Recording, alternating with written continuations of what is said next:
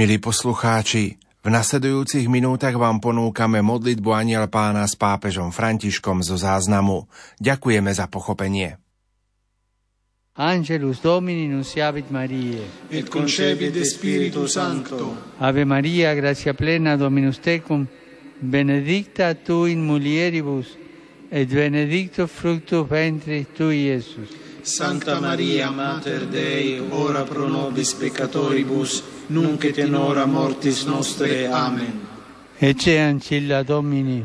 Fiat mi secundum verbum tuum. Ave Maria, gratia plena, Dominus tecum, benedicta tu in mulieribus, et benedictus fructus ventris tui, Iesus. Sancta Maria, Mater Dei, ora pro nobis peccatoribus, nunc et in hora mortis nostre. Amen. et verbum caro factum est.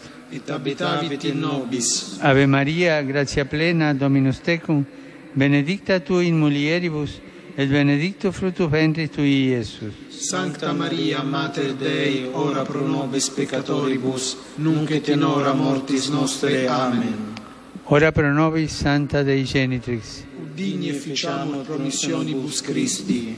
Gratiam Tuam, anque sumus Domine, mentibus nostris infunde, ut angelo nunziante, Christi Fili Tui, incarnazione coniovim, per passione eius et crucem, a resurrectionis gloriam perducamur, per eundem in Christum Dominum nostrum.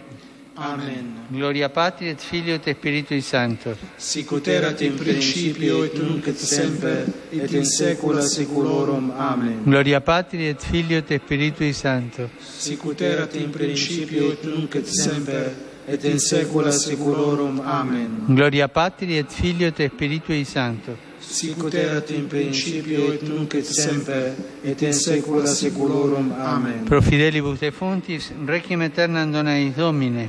Et lux perpetua lucea eis. Requiescant in pace. Amen. Sit nomen Domini benedictum. Ex hoc nunc et usque in saeculum. Aiutorium nostrum in nomine Domini. Qui fecit celum et terram. Benedicat vos omnipotens Deus, Pater et Filius et Spiritus Sanctus. Amen. Amen.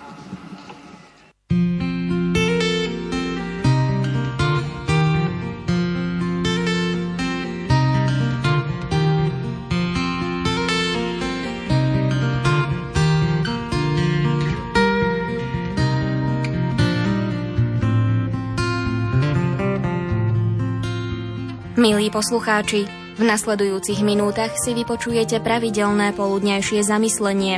Úvahu z časopisu Redemptoristov interpretuje náboženský redaktor otec Pavol Jurčaga.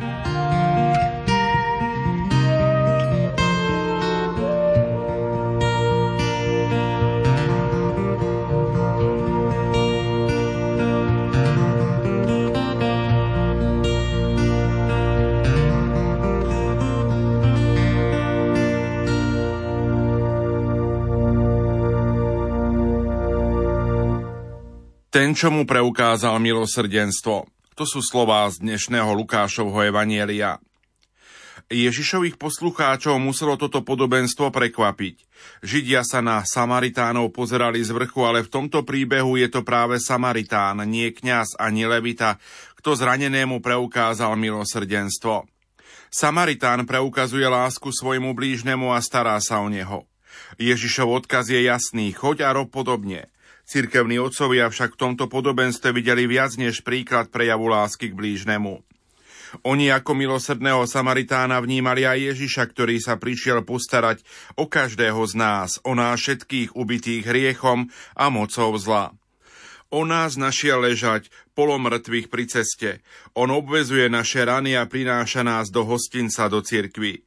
Takýto výklad čítania nám pomáha hĺbšie pochopiť význam tohto známeho podobenstva. Ježiš nás svojou smrťou a zmrtvých staním uzdravil z rán po hriechu. A pretože sme uzdravení a posilňujú nás sviatosti cirkvy, aj my sami môžeme byť milosrdnými Samaritánmi, ktorí sa pripoja k pánovi a starajú sa o ľudí, ktorí sú stále na okraji cesty a potrebujú záchranu. Keďže sme ich spolupútnikmi, vieme, aké to je byť zranený hriechom a zachránený pánom. Môžeme teda ľuďom preukázať rovnaké milosrdenstvo, aké sme zakúsili my sami. Ježišovo podobenstvo je výzvou, aby sme v dnešnom svete išli medzi ľudí, ktorí sú zranení a potrebujú pomoc. Nepochybne je to náročné, no spomienka na to, čo pre nás urobil pán, nás pobáda stať sa štedrejšími a súcitnejšími, stať sa podobnými milosrdnému Samaritánovi z podobenstva. Dnes sa pri Svetej Omši poďakuj pánovi za to, že sa k tebe zachoval tak milosrdne. Potom popros, aby ti ukázal, ako môžeš byť milosrdným Samaritánom pre niekoho, kto potrebuje tvoju lásku, súcit a starostlivosť. Pane, pomôž mi byť milosrdný, ako si ty milosrdný.